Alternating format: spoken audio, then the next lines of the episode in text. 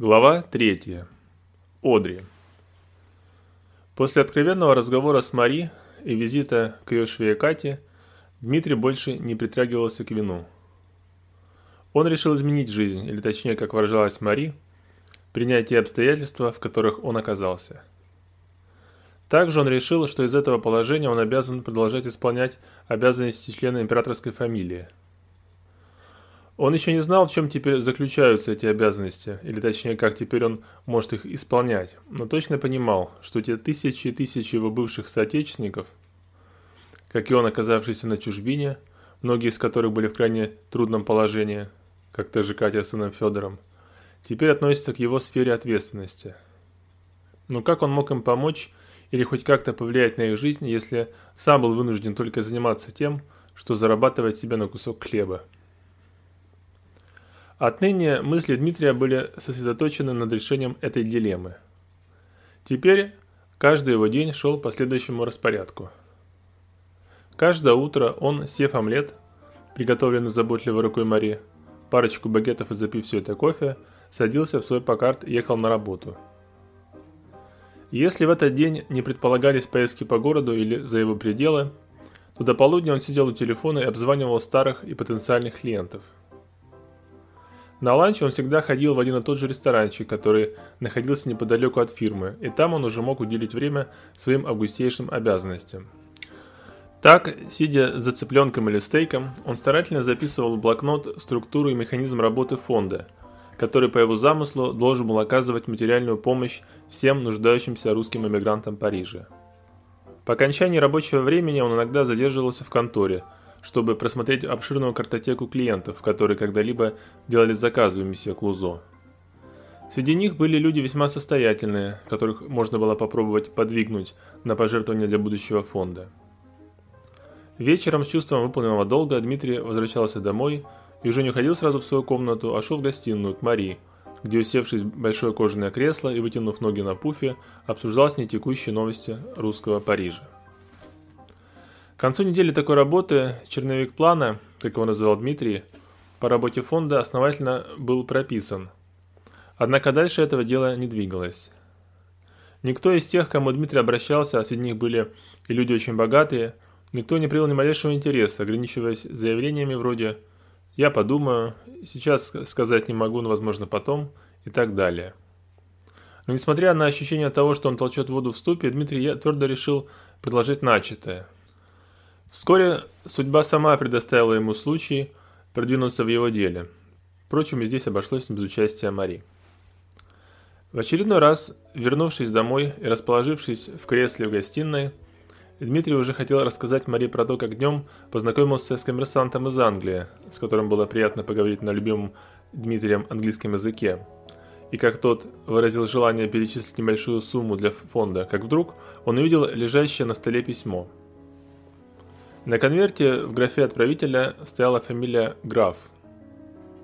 Дмитрий распечатал конверт и, вынув из него лист, принялся читать машинописный текст. «Что пишет граф?» – спросила Мария, завязывая узлом нитку на большой черной материи, лежащей у нее на коленях.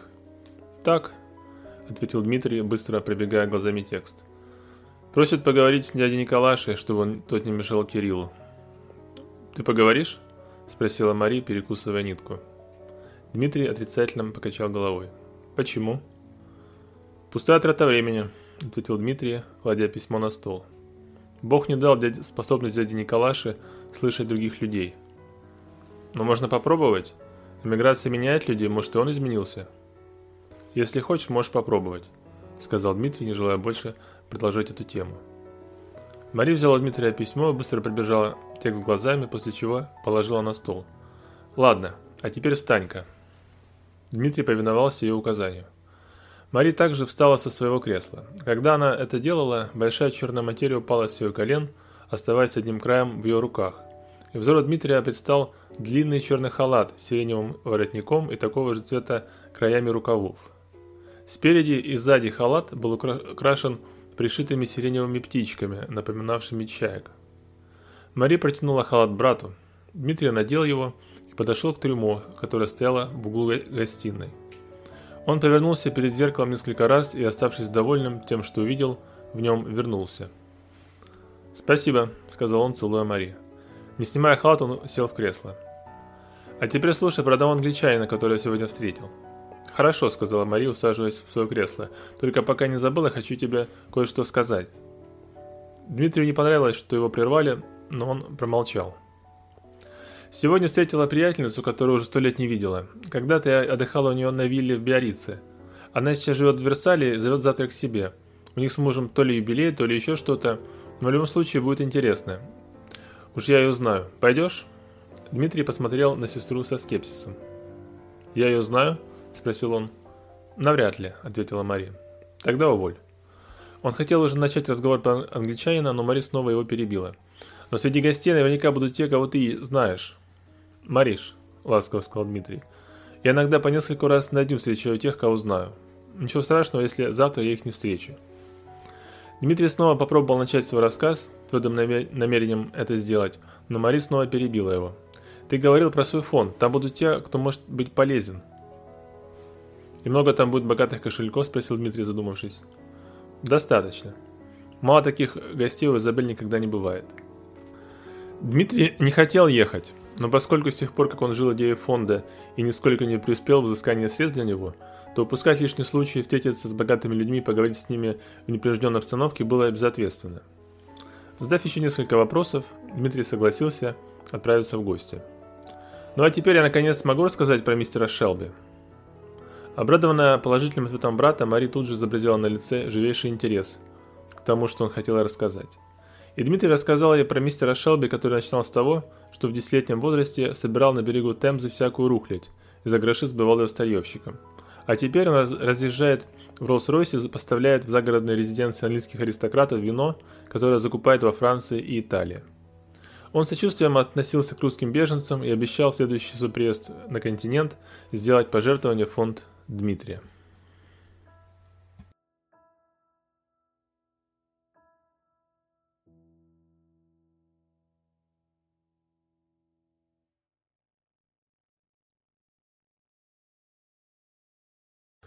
Следующим вечером Мария и Дмитрий были в Версале в гостях у Изабель. Дмитрий так никогда не узнал, что тогда отмечала эта дама, их с Мари ровесница. Сказав несколько комплиментов этой Изабель, после того, как Мария его представила, Дмитрий принялся изучать гостей, пытаясь понять, с кем имеет смысл заговаривать о его деле, а на кого лучше время не тратить. Спустя примерно полчаса Дмитрий подвел итог своих наблюдений, и он был неутешительным. Действительно, среди гостей оказалось несколько знакомых лиц, но люди эти были столь небогаты и невлиятельны, что совершенно не имело смысла излагать им свой прожект. Было еще несколько состоятельных господ, но они весь вечер были заняты поглощением закусок и пустой болтовней, поэтому Дмитрий не решился с ними заговорить. Дмитрий стал сердиться на Мари за то, что она выдернула его на это пустое мероприятие, решил сказать ей, что уезжает, а если она не захочет ехать с ним, то как знает. Однако Мария а заодно Изабель словно сквозь землю провалились, и сколько Дмитрий не искал сестру, ее нигде не было. Махнув рукой, он решил ехать один, но теперь не мог найти свою шляпу. Он просмотрел все главные уборы в прихожей, но его собственного среди них не было. «Куда вы дели мою шляпу?» – спросил Дмитрий молодого дворецкого. «Простите, месье, но вы мне ее не давали?» – ответил тот. Дмитрий потыкался еще в поисках своей шляпы, но так и не найдя ее, развернулся и пошел к выходу. Уже у двери его окликнули. «Это не ваше?» Дмитрий обернулся. У стены с бокалом в одной руке и с его шляпой в другой стояла красивая высокая девушка с коротко, может даже слишком коротко, постриженными черными волосами. Лучистый взгляд темных глаз, несколько лукавая улыбка на покрытых алой помадой губах – все выражало приветливость и располагало к себе. «Благодарю», – ответил Дмитрий и взял у нее шляпу. «Где вы ее нашли?» «Ее по ошибке принесли моему собеседнику», — ответила девушка. И «Я запомнила, где он ее оставил. А потом случайно услышала ваш разговор с дворецким». Дмитрий еще раз поблагодарил девушку. Получив то, что искал, он мог уходить. Но как раз теперь, увидев эту девушку, ему захотелось задержаться. Но он не мог найти предлога, чтобы это сделать. Благо девушка, то ли сознательно, то ли случайно, предоставила ему такой предлог. «Уходите? Так рано?» «Не вижу для себя здесь места», — ответил Дмитрий. «Я тоже», — ответила девушка и добавила. «Не дождетесь лотереи?» «Какой лотереи?» Девушка по-свойски взяла Дмитрия под локоть и повела обратно гостям. «Изабель и ее друзья», – начала девушка, – «взяли за правило на своих встречах слепым жребием выбирать одного из гостей, которому передают деньги, которые тут же собирают. А уже этот избранник должен потратить их на благотворительность, сам выбрав тех, кому хочет помочь». Дмитрий удивился, как это совпадало с той целью, которая привела его сюда. Он решил сказать об этом девушке, но тут же спохватился, что до сих пор не представился. «Меня зовут», – начал было он, но девушка прервала его. «Каждый из присутствующих здесь знает, кто вы, ваше высочество», – улыбаясь, сказала она. «Уверен, тоже можно сказать и про вас?» – попытался Дмитрий сделать комплимент. «Выходит, что нет, если вы не знаете», – сказала девушка. Дмитрий тут же пожалел своей жалкой попыткой комплимента. «Я здесь новое лицо», – все, что нашелся он ответить. Девушка улыбнулась и протянула руку. «Одри Эмери». «Эмери?» – переспросил Дмитрий, как будто себе что-то вспомнить. «Да», – сказала Одри. «Я родом из Цинциннати, но уже несколько лет здесь». «Вам не нравится Америка?» – спросил Дмитрий. «Раньше нравилось», – ответила Одри. «Но после того, как я в первый раз еще девочкой съездила в Европу и вернулась домой, Америка показалась мне ужасно скучной и провинциальной. А вы были в Америке?» «Нет», – сказал Дмитрий, почему-то стыдясь этого обстоятельства. «Но хотел бы ее увидеть». В это время в гостиную вернулась хозяйка вечера Изабель, а с ней и Мари. Изабель взяла пустой бокал и постучала по нему вилкой. «Прошу внимания», – громко сказала она. Все присутствовавшие в помещении гости обратили взоры в ее сторону. «Лотерея», – произнесла Изабель. «Прошу ваши визитки». Молодой дворецкий с подносом в руке обошел по кругу гостиную, и каждый, кому он подходил, клал на поднос свою визитку. Положили свои визитки и Дмитрий Содри. Затем Дворецкий принес и поставил на стол барабан для розыгрыша лотереи, в который сыпал с подноса все визитки. «Теперь прошу пожертвования», — сказала Изабель. «Предпочтительно чеками, но и наличные сгодятся». Дворецкий снова обошел гостей с подносом и через несколько минут вернулся к столу уже с урожаем чековых бланков и денежных банкнот. Пока он складывал их в аккуратную стопку, Изабель сунула руку в барабан с визитками и перемешав их, вытянула одну. Прочитав имя хозяина визитки, она лукаво улыбнулась. «Чего же вы ждете?» – сказал кто-то. «Обладатель этой визитки», – сказала Изабель, направившись в сторону Дмитрия и Одри, – «нечастый гость на наших встречах, но сегодня, видимо, судьбе было угодно, чтобы он пришел». Она подошла к Дмитрию и протянула ему руку. «Прошу вас, ваше высочество». Дмитрий взглянул на Одри. Она улыбнулась ему. Он взял Изабель за руку и последовал за ней. Пока они шли к столу, где их ждали сложенные дворецким чеки и деньги, гости хлопали. Подойдя к столу, Дмитрий с намешательством посмотрел на все это богатство. Ему не верилось, что цель, от которой он так безуспешно бился в последнее время, была достигнута сама собой без усилий с его стороны. Изабель отвлекла Дмитрия от его размышлений. «Насколько мне известно, вы точно знаете, на что пойдут эти деньги?» «Да», Опомнившись, сказал Дмитрий и посмотрел на присутствующих. Эти деньги пойдут на поддержку мигрантов из России, всех тех, кто нуждается в помощи.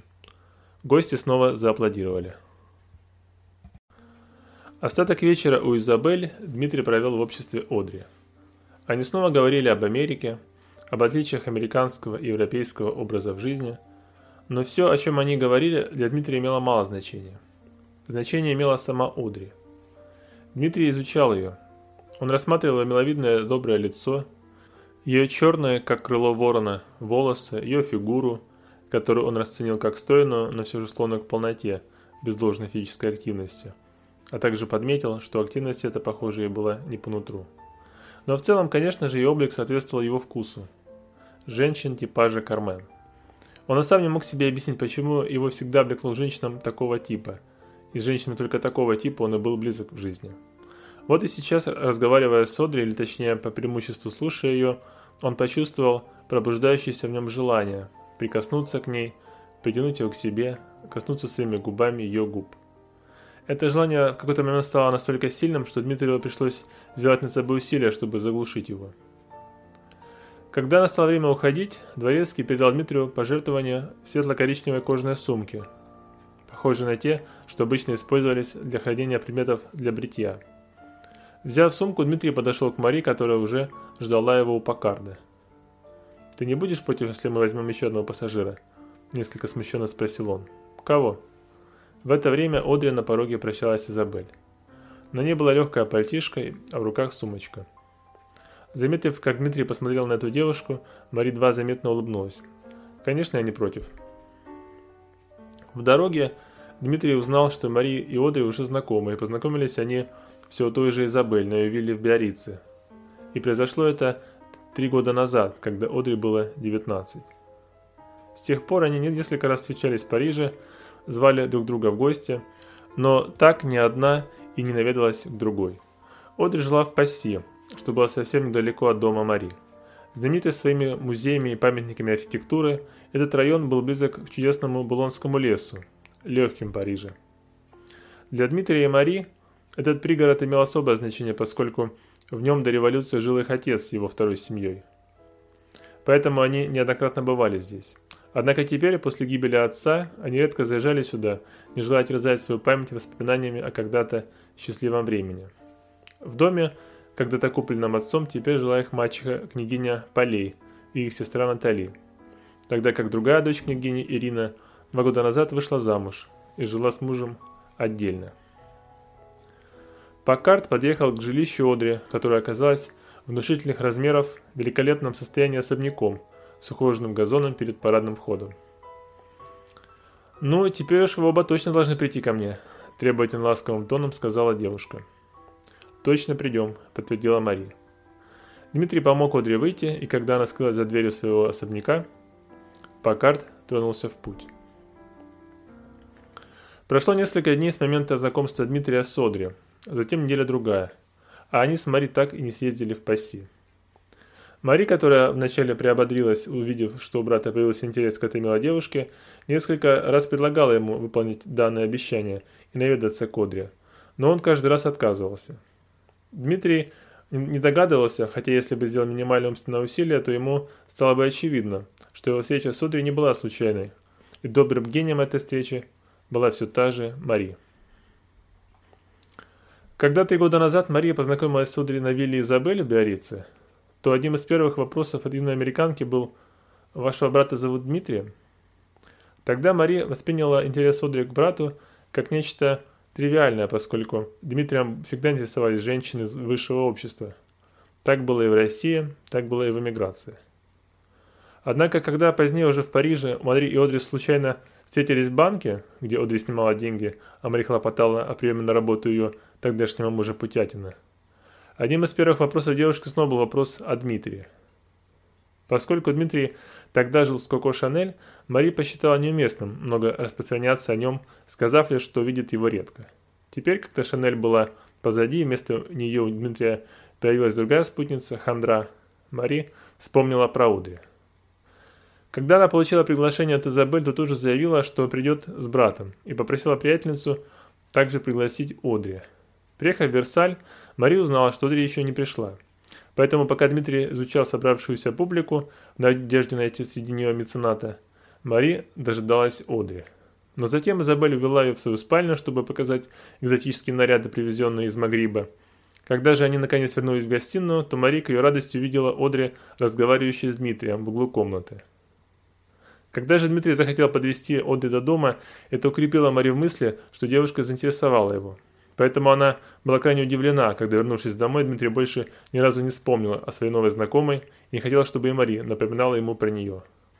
К нему вернулось его прежнее меланхоличное настроение, и хотя он больше не притрагивался к вину, но приходя вечером домой, он снова, не проронив ни слова, уходил к себе. В доме Мари снова воцарилось молчание и тоска.